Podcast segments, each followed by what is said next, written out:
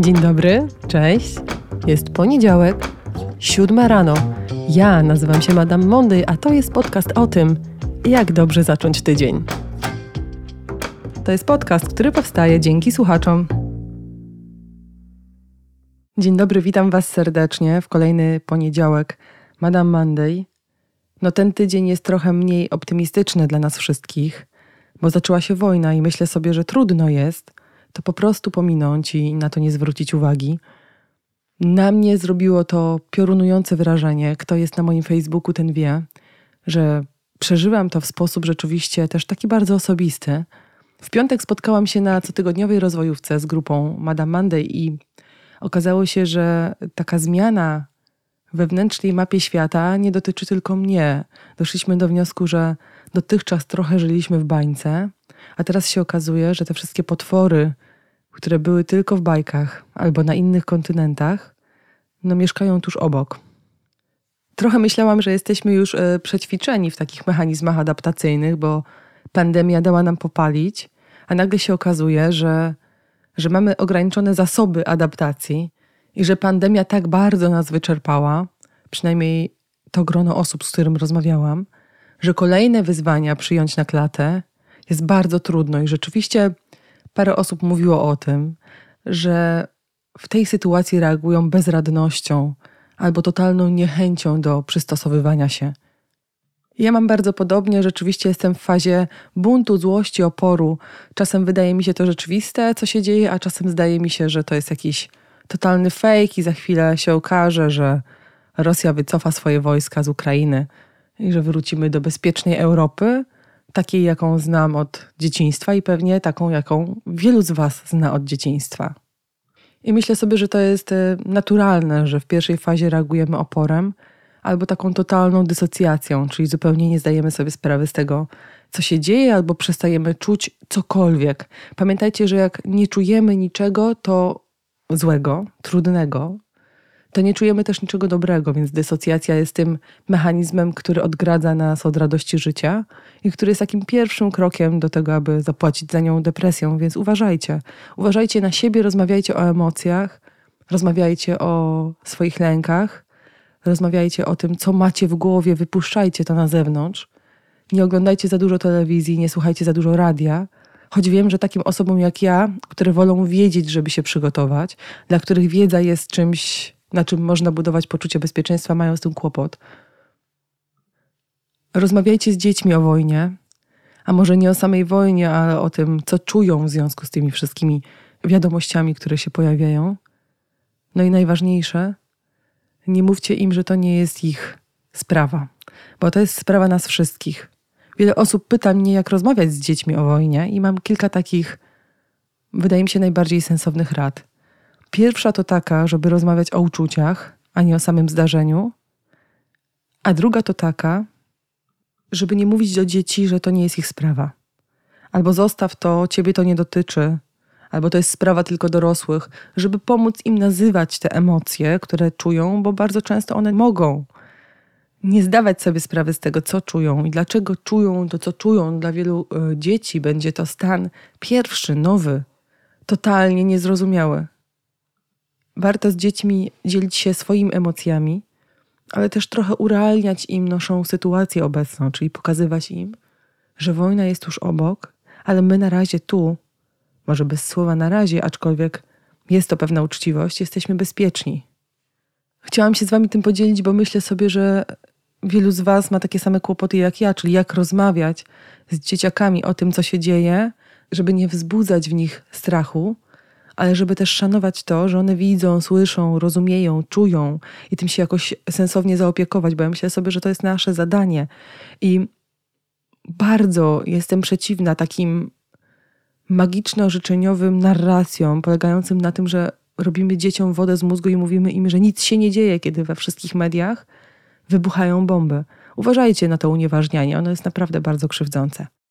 To wszystko tak tytułem wstępu, a dzisiaj chcę Wam poopowiadać o wszystkim, co wiem na temat samokontroli, ponieważ jak wiecie, w marcu wychodzi moja książka. 9 marca jest jej premiera i ona jest o współuzależnieniu, jest o zależności emocjonalnej, jest o zaburzeniach właśnie adaptacyjnych. Czasem jest o depresji, ale przede wszystkim jest o tym, jak stanąć na własnych nogach i jak zająć się własnym życiem, kiedy jest się zlepionym z kimś, kto jest totalnym toksykiem. Natomiast, żeby zrozumieć współuzależnienie, trzeba najpierw zrozumieć, jak działa uzależnienie, i o to mnie pyta wiele osób z Was, i to ma potężny związek z samokontrolą. I ja często o samokontroli opowiadam na różnych webinarach, ale dzisiaj postaram się to trochę zebrać i pokazać Wam, czym jest samokontrola i czym są nałogowe albo kompulsywne zachowania, i w takim małym skrócie, od czego trzeba by było zacząć, żeby zawrócić tą machinę nałogowych tendencji. W takim razie zaczniemy od tego, czym ta samokontrola jest. Samokontrola według Baumeistera, i ja lubię tego, tego badacza i tego psychologa, i lubię jego teorię, bo ona jest bardzo, bardzo taka obrazowa. Samokontrola według niego jest mięśniem. No wielu badaczy tutaj się nie zgodzi i powie, nie no, samokontrola jest czymś więcej, ale wyobraźcie sobie jednak, że samokontrola jest mięśniem. Jest jak każdy inny mięsień, który w pewnym sensie może się wyczerpać. Więc po pierwsze jest mięśniem, czyli można ją ćwiczyć, rozbudowywać, można ją wzmacniać, a niewykorzystywana się osłabia, a czasem zupełnie załamuje pod wpływem różnych zachowań. Na przykład nauk sprawia, że ten mięsień się załamuje i nie jest w stanie dźwigać zachowań związanych z kontrolowaniem na przykład picia albo spędzania czasu na Facebooku, albo słuchania podcastów. Wiecie, że rozwija nam się nowy nauk. Po pierwsze, w takim razie jest mięsień, mięśniem, który może się rozbudowywać, ale może też się załamać. A po drugie, jest trochę jak bateria. Ma ograniczony zasób energetyczny. Samokontrola to tak naprawdę energia. Albo ją masz, żeby ją sprawować, albo jej nie masz. Ta energia oczywiście pochodzi z glukozy, pochodzi z mózgu, więc wiwać słodycze. Nie przesadzajcie, ale czasem coś słodkiego trzeba zjeść. Bez cukru nie ma samokontroli. Samokontrola zatem jest jak bateria i mamy jej w ciągu dnia określoną ilość. I w ciągu dnia nie możemy jej zregenerować. Wyobraźcie sobie, że macie taką bateryjkę na cały dzień, takiego Duracella dnia i nie jesteście w stanie go doładować i zaczynacie go wykorzystywać. I teraz uwaga, doładowujemy swoje Duracelle w nocy. Wtedy, kiedy śpimy, wtedy, kiedy się regenerujemy, czasem możemy go doładować jakąś dawką glukozy, czyli jakąś kolacją, jakimś śniadaniem porannym. I teraz uwaga, jak my zużywamy tą naszą energię? Nasze każde zachowanie opiera się na dwóch akcjach i dwóch reakcjach: na aktywizowaniu i na hamowaniu. Czyli, żeby coś zrobić, coś na przykład nowego, czego dotychczas nigdy nie robiłam, muszę wyhamować stare nawyki i uruchomić nowy nawyk. Jeżeli nie wprowadzam żadnych nowych nawyków, no to trochę jadę na automacie. Więc samokontrola służy do aktywizowania i do hamowania nie do automatycznych działań. Za każdym razem, kiedy wprowadzam coś nowego albo zmuszam się do czegoś, na co nie mam ochotę, to muszę wyhamować wszystko to, na co mam ochotę i aktywizować wszystko to, na co być może ochoty nie mam, ale co z poziomu głowy uważam za istotne, ważne. I to jest odpowiedź na pytanie, dlaczego ludzie wieczorem łamią dietę. Popatrzcie, jeżeli mam ograniczoną ilość energii i od samego rana wprowadzam wysiłek fizyczny, jakiś rodzaj diety, czyli hamuję wszystkie moje chętki i wprowadzam wszystko zgodnie z planem diety, to najprawdopodobniej około godziny 17, 18, być może 19, jeżeli od rana przesadzam z hamowaniem i aktywizowaniem, nie będę mieć już żadnych zasobów samokontroli. I wtedy najczęściej rozpoczyna się jakiś festiwal po prostu zajadania, leżenia na kanapie, wyrzutów sumienia, obiecywania sobie, że od jutra być może dam radę wprowadzić wszystko to, na co mam ochotę. Dlatego, I stąd się wziął poniedziałek, dlatego że po weekendzie jesteśmy wypoczęci, po weekendzie mamy te zasoby zregenerowane maksymalnie. I poranny poniedziałek jest bardzo optymistycznym czasem, ponieważ masz bardzo naładowaną baterię, dużo planów i możliwości do tego, żeby je zrealizować. Gorszy jest poniedziałkowy wieczór. Dlatego, jeżeli chcecie wprowadzać nowe nawyki, to nie zabudowujcie się od rana to oznacza, że musicie te nawyki rozproszyć w taki sposób, który pozwoli Wam zaoszczędzić swoją baterię. I żeby dobrze wprowadzać nowe nawyki, najpierw musicie znać zasób swoich baterii, bo każdy z nas ma troszeczkę inną baterię, czyli musicie wiedzieć, na ile możecie sobie pozwolić. Jeżeli ćwiczysz codziennie jogę, a nigdy dotychczas nie ćwiczyłeś, nie ćwiczyłaś, to musisz sprawdzić, jak to na ciebie wpływa wieczorem. Bo może być tak, że codzienny wysiłek jest dla ciebie zbyt dużym obciążeniem takim energetycznym jeżeli chodzi o wprowadzanie nowych zachowań. Jeżeli to jest tak, że od poniedziałku chcesz zmienić całe swoje życie i raniutko ćwiczysz, potem medytujesz, choć nie potrafisz, potem Zaczynasz jeść zdrowe śniadanie, choć nie lubisz. Musisz włożyć wysiłek w to, żeby je przygotować. Musisz włożyć wysiłek w to, żeby ominąć w lodówce wszystko to, na co masz ochotę. Później idziesz do pracy na piechotę, choć jechałeś samochodem. W pracy próbujesz zachowywać się asertywnie albo nie sięgać po przekąski, które dotychczas sprawiały ci przyjemność, więc wyciągasz jakieś pudełeczka z torby. Te pudełeczka są pełne zdrowego jedzenia, którego nienawidzisz albo nie znosisz, albo które jest żadną przyjemnością, a przecież przekąski to jest taka nasza, taki guilty pleasure, tak? Taka nasza drobna przyjemność.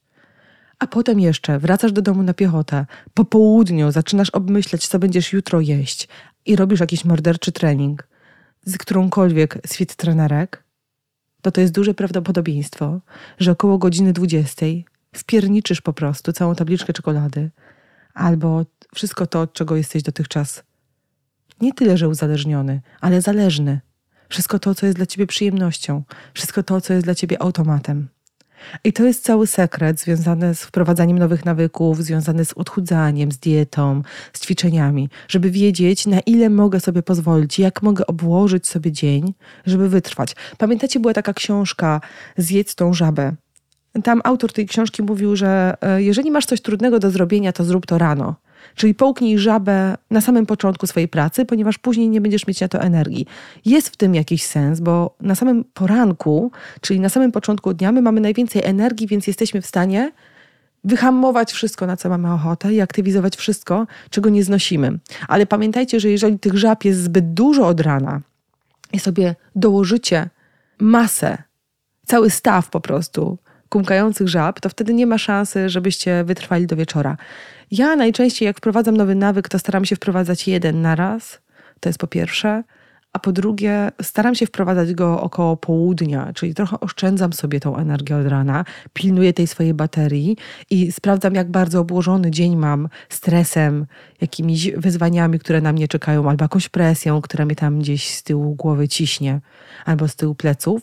I wtedy po południu decyduję, jaki zakres tego nowego nawyku wprowadzam w życie.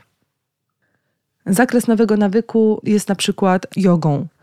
Jak uczyłam się wprowadzać taki nawyk, że ćwiczę codziennie, to sobie dostosowywałam zakres tej sesji jogi do tego, w jakim jestem miejscu tak energetycznie. Chodziło tylko o to, żeby codziennie stanąć na macie, ale jak długi był ten trening, powiedzmy, nazwijmy, albo jak długa byłaby ta sesja – E, zależało od tego, jak jestem bardzo obciążona w ciągu dnia i ile w tej baterii zostało mi jeszcze energii, żeby aktywizować. Jak mi się tak cholernie nie chciało wejść na tą matę, a to jest naprawdę prawie codzienność, to wtedy robię krótszy trening, tak? Kiedy robię krótką sesję, chociażby powitanie słońca, tak? Robię coś bardzo, bardzo krótkiego i pozwalam sobie na to, żeby mieć jeszcze trochę zasobów samokontroli wieczorem, żeby wieczorem nie zjeść kolejnej paczki chipsów. Wiecie, że to jest moja totalna słabość. Teraz, jak ćwiczymy medytację codzienną i wstajemy o tej 5.55 albo 5.45 w grupie, żeby o 6 rano medytować, to rzeczywiście zdarzyło mi się kilkukrotnie zasnąć w trakcie tej medytacji albo włączyć Skype'a pół godziny wcześniej, bo coś mi się pokitrało tam z godzinami po prostu na zegarku. I to jest właśnie wymiar obciążenia związanego z samokontrolą. I wiecie, tutaj bardzo podobnie. Wprowadzam sobie taki nawyk, że staję do medytacji. Czy ona wyjdzie, czy ona nie wyjdzie, no to jest efekt tego, w jakiej jestem kondycji, ale wstaję do medytacji. Muszę Wam powiedzieć, że dzisiaj, w sobotę, bo nagrywam dla Was podcast w sobotę, wstałam o 5.55, bez zegarka.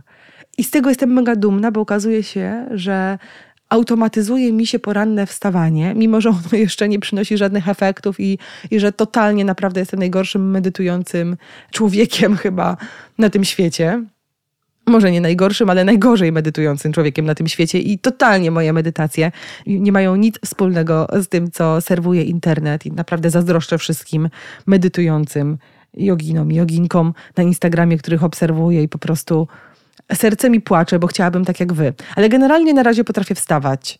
Potrafię wstawać już okazuje się bez budzika. Zaczyna to być mój naturalny rytm i jest duże prawdopodobieństwo, że jak mi się poranne wstawanie zautomatyzuje, to zwolnią mi się zasoby energetyczne do tego, żeby jak już wstanę, to jeszcze przez chwilę popracować z moim umysłem. I to jest jeden ze sposobów na to, jak wprowadzać nowe nawyki. Po prostu nie dowalajcie sobie. Nie dowalajcie sobie, bo motywacja gaśnie za każdym razem, kiedy się przyładujesz. To jest trochę taki system naczyń połączonych. Masz motywację podłączoną do tej bateryjki i jeżeli bateryjka jest przeładowana, to twoja motywacja gaśnie. Nie ma takiej opcji. No jak sobie przejrzycie swoje życie, to pewnie się zorientujecie, że tych poniedziałków w waszym życiu było strasznie dużo, że tych pomysłów na życie było strasznie dużo i że najczęściej one wytrzymują tak od tygodnia do dwóch. W drugim tygodniu jest totalny kryzys. Ponieważ to jest zbyt mało, żeby wypracować nowy nawyk, nie wierzcie w to, że 50 albo 60 dni wystarczy, żeby wypracować nawyk. E, w neurologii jest taka zasada, że co pierwsze to silniejsze, czyli jeżeli masz takie szlaki neuronalne wypracowane, jak takie tory pociągowe w mózgu, na które pracowałeś przez 30 lat, to nie ma opcji, że w 50 dni one zostaną zastąpione czymś nowym.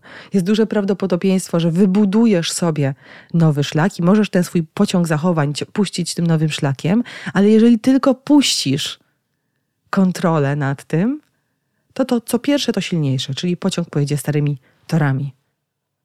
Dlatego nawyki są, wiecie, jak ta gumeczka, nie? Nowe nawyki są jak gumka. Możesz ją naciągnąć do nowego miejsca i tak długo jak trzymasz, a siła tego wysiłku trzymania tej gumki to jest właśnie ta bateria, to jest ta samokontrola. Tak długo jak trzymasz, jak jesteś na to uważny, ta gumka ma nowy kształt. Ale jeżeli puszczasz samokontrolę, ona wraca do starego kształtu.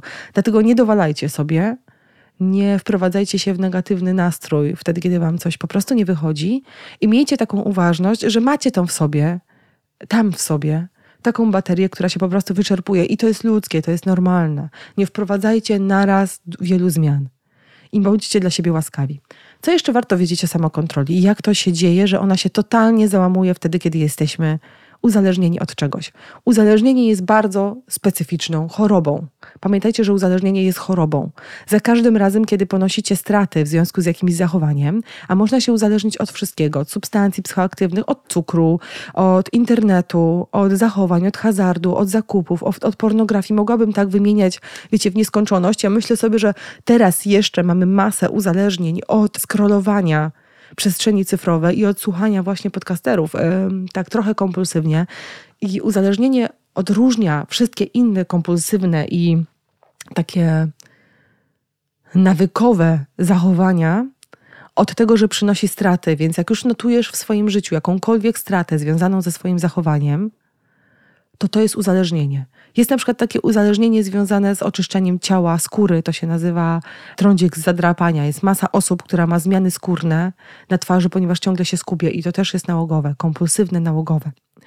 Więc jeżeli ponosisz straty, jeżeli twoje ciało ponosi straty, jeżeli twoje życie osobiste, zawodowe, rodzinne ponosi straty w związku z twoim zachowaniem, no to jesteś w nałogu. I teraz jak taki nauk się rozwija i dlaczego jesteśmy nałogowcami? Musicie sobie wyobrazić, że dziecko jak się rodzi, taki malutki dzieciaczek, ono nie ma żadnej wiedzy na temat swoich emocji. No żadnej totalnie. Jest po prostu jednym chodzącym napięciem i ulgą wtedy, kiedy to napięcie zostanie zredukowane. I tutaj bardzo dużo zależy od rodzica. Tak? Jeżeli ten rodzic jest responsywny, czyli wystarczająco dobry, w miarę empatyczny, yy, uważny na swoje dziecko, to jest duża szansa, że będzie rozróżniał w tym napięciu różne potrzeby.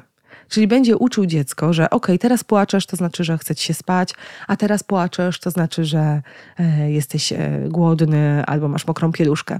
Czyli w miarę uważny, responsywny rodzic dobrze odczytuje intencję stojącą za napięciem. I wtedy dziecko uczy się, że pomiędzy napięciem, które czuje, a ulgą, której doświadcza, gdy zostaje zaspokojona jego potrzeba, jest jakiś związek i zaczyna się to napięcie różnicować.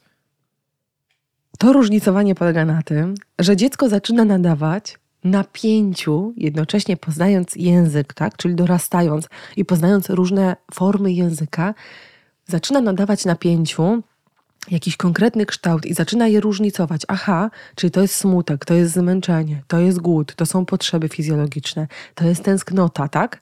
Czyli zaczyna różnicować to napięcie na różne emocje a tym emocjom przypisuje różne potrzeby. I w ten sposób tworzy się nasz potężny mikrokosmos wewnętrzny, w którym my zaczynamy przypisywać różnym stanom napięciowym, a napięcie, pamiętajcie, jest jakąś nierównowagą w organizmie.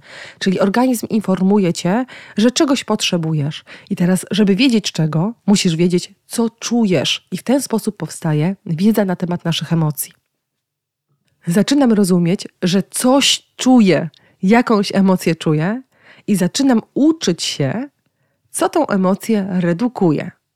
Możemy mieć emocje takie, wiecie, przyjemne i mniej przyjemne. Te mniej przyjemne informują nas o jakimś niedoborze, a te bardzo przyjemne informują nas o tym, że to, co robimy, to, czego doświadczamy, robi nam dobrze na naszą homeostazę, tak? I jeżeli dziecko ma szczęście i ma responsywnego rodzica, to zaczyna mieć tą mapę emocji coraz bardziej rozbudowaną, tak? Coraz bardziej szeroką i za każdą emocją stoi jakieś zachowanie, które ją podtrzymuje albo redukuje. I w ten sposób dziecko zaczyna uczyć się, że jeżeli czuje głód, to to jest jakiś rodzaj napięcia, za którym stoi potrzeba zjedzenia czegoś i mogę, kiedy mam dwa lata, zawołać mamę i poprosić o to, żeby mnie nakarmiła, tak? Na różne sposoby, ale mając cztery lata, mogę iść do lodówki i wyjąć sobie jogurt, jabłko, banana i zaspokoić swoją potrzebę sama. Zobaczcie, jakie to jest ważne. Mamy w życiu napięcia, którym nadajemy emocje, a za emocjami stoją potrzeby, a za potrzebami stoją sposoby ich realizacji.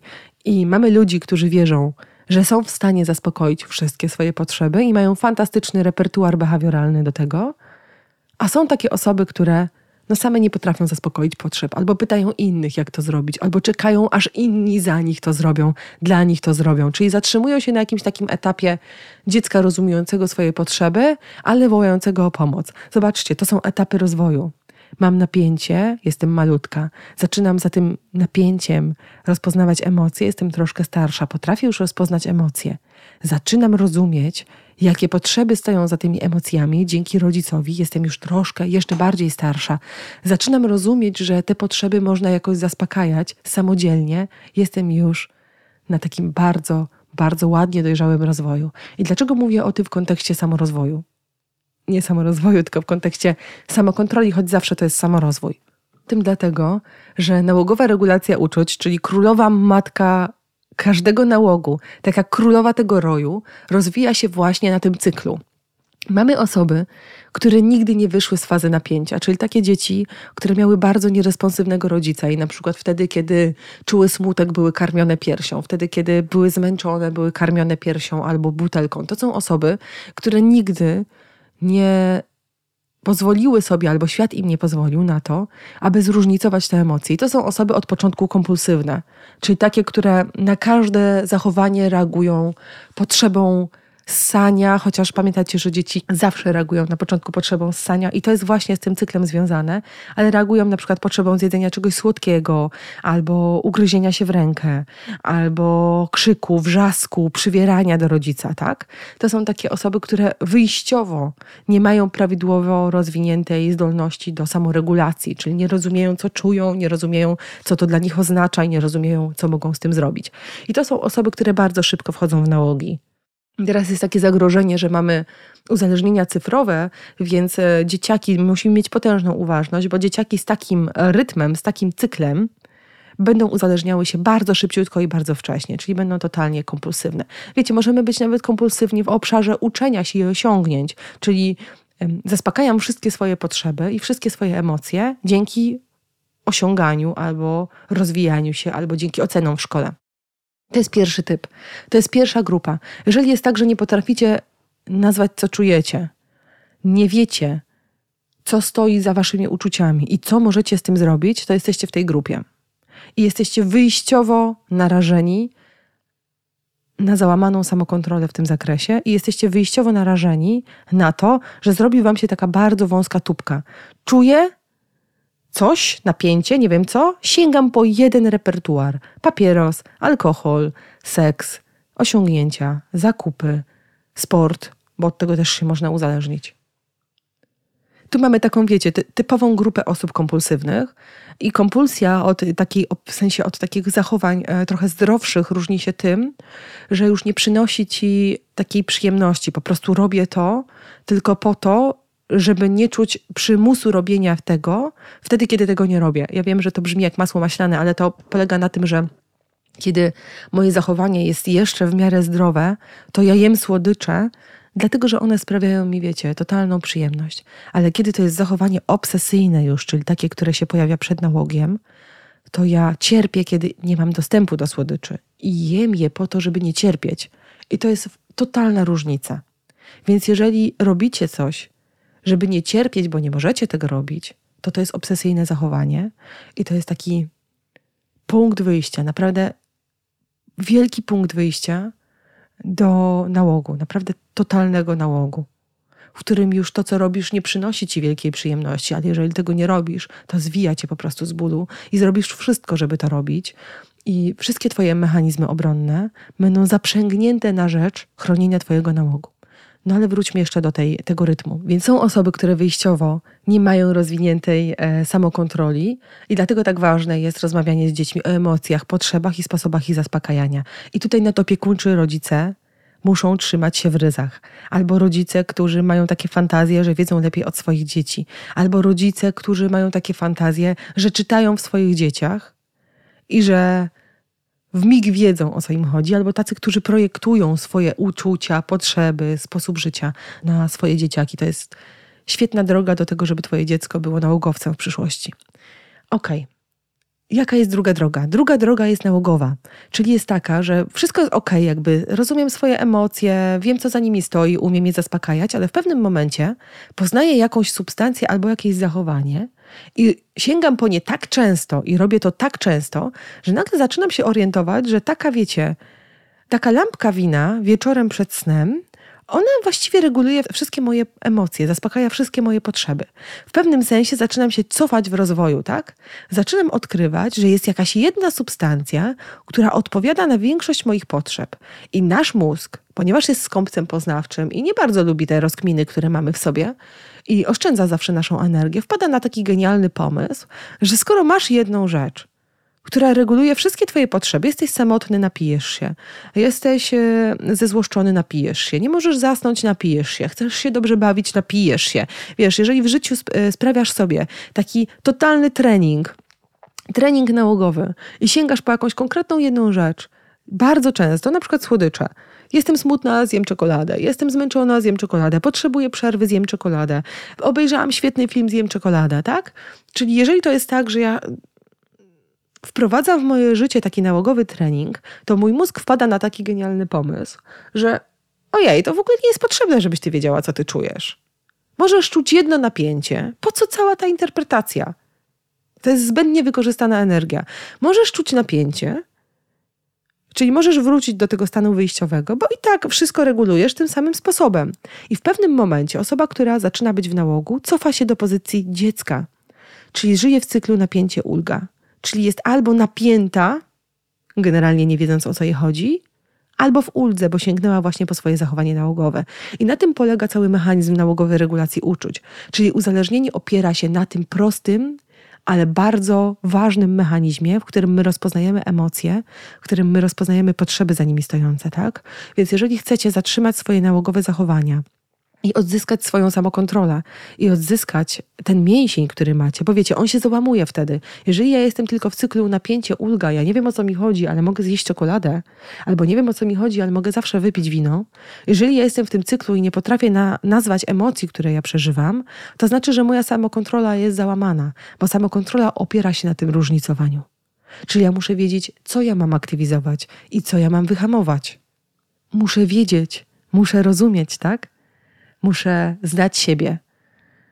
Więc jeżeli chcecie zatrzymać te swoje nałogowe regulacje uczuć, oczywiście uzależnienie ma jeszcze masę innych mechanizmów i mogę Wam o nich opowiedzieć, jeżeli chcecie. Ale jeżeli chcecie zatrzymać swoją nałogową regulację uczuć i odzyskać kontrolę w tym zakresie, to pierwsza rzecz, jaką musicie zrobić, to nauczyć się rozróżniać swoje emocje. I do tego najczęściej służy taki dziennik emocji.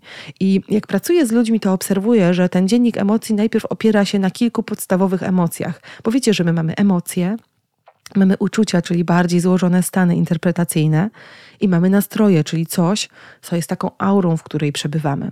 I osoba, która ma rozwiniętą nałogową regulację uczuć, albo która jest kompulsywna, albo która totalnie nigdy nie rozwinęła się w tym zakresie, czuje tylko emocje podstawowe, czyli porusza się pomiędzy takimi czterema stanami. Jestem zła, smutna, szczęśliwa, no ewentualnie przestraszona, tak?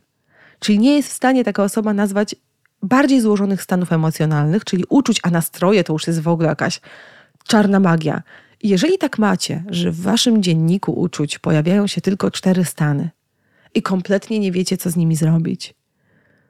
To waszym zadaniem jest sięgnąć do doktora Google, wygooglać sobie listę emocji, listę uczuć. To jest taka bardzo duża lista, składająca się przynajmniej z 300 stanów emocjonalnych. I siadać codziennie do dziennika uczuć, przypisując, czyli różnicując, przypisując to, co się ze mną dzieje, tym różnym stanom emocjonalnym, które mam na kartce. Na początku to może być trudne, ale to jest taki stan, w którym ja się uczę. Uczę się różnicować to napięcie. Jeżeli nie wiesz, co przypisać, jak przypisać, o co chodzi, którą emocję wybrać, to możecie rozpoznawać, co się działo wtedy z waszym ciałem. Dziennik emocji polega na tym, że codziennie wieczorem wypisujesz przynajmniej pięć wiodących emocji, które towarzyszyły ci tego dnia. Jeżeli nie umiesz ich wybrać, no to sprawdzasz, co się działo z Twoim ciałem i googlujesz sobie, co się dzieje z ciałem człowieka, kiedy przeżywa jakiś określony stan emocjonalny. To jest bardzo ważne, żeby do tego dojść, żeby do tego wrócić. Jeżeli nie kumasz, co się dzieje z Twoim ciałem, nie masz pojęcia, co się z nim dzieje, to wtedy zaczynasz przypominać sobie, jakie myśli ci towarzyszyły na temat świata. Czyli co dominowało w twojej głowie, gdy byłeś, byłaś w tym stanie, tak? I po tych myślach próbujesz rozpoznać, jaka to była emocja. To jest szalenia ważna praca. Jeżeli jesteście nałogowcami, jeżeli macie takie tendencje do powtarzania jednego zachowania na wszystko, co się dzieje w waszym życiu, jeżeli do tego wszystkiego jeszcze chronicie to swoje zachowanie, jesteście przerażeni, jeżeli mielibyście z niego zrezygnować, czyli macie w pełni rozwinięty mechanizm iluzji i zaprzeczania, jeżeli na to wszystko ponosicie konsekwencje negatywne, to waszym zadaniem jest usiąść przy dzienniku uczuć i zacząć rozpoznawać, jakie jest wasze życie wewnętrzne. Czyli nauka samoregulacji, bo samokontrola jest tylko składową. Bez samoregulacji nie wprowadzisz żadnego nawyku, totalnie żadnego. Bez samoregulacji, czyli bez tej wiedzy na swój temat, nie zmienisz swojego życia.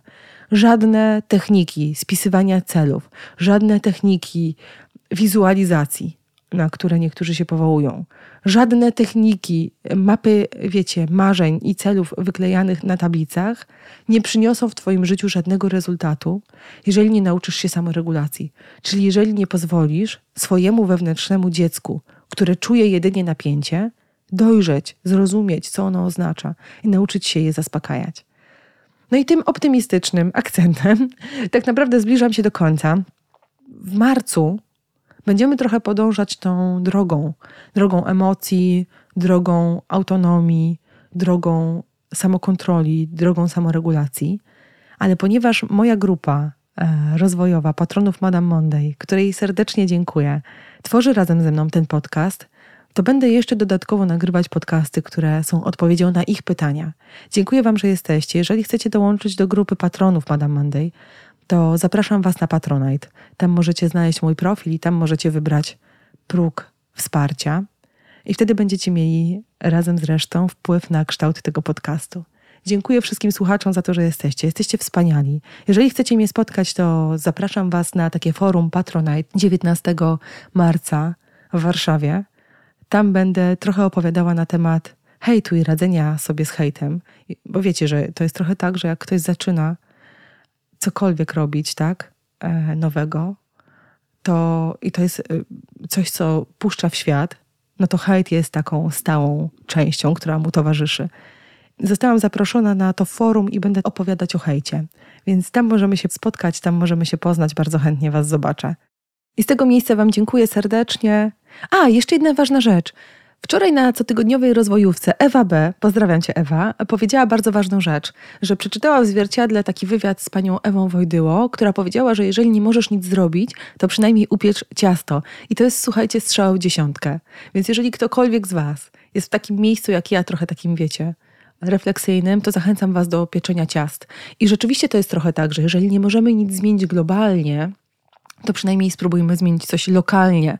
A jak nie możemy zmienić niczego lokalnie, to przynajmniej próbujmy zmienić to we własnym domu. Dlatego ja dzisiaj zabieram się za pieczenie ciasta i Was do tego zachęcam. Jak bardzo kuriozalnie to nie brzmi, to takie ruchy pozwalają nam troszeczkę lepiej poczuć się w rzeczywistości, która wcale nie jest taka prosta. Dziękuję Wam serdecznie, fajnie, że jesteście. Spotykamy się na Madame Monday w przyszłym tygodniu. Dzięki Wam, do zobaczenia. Pa, pa.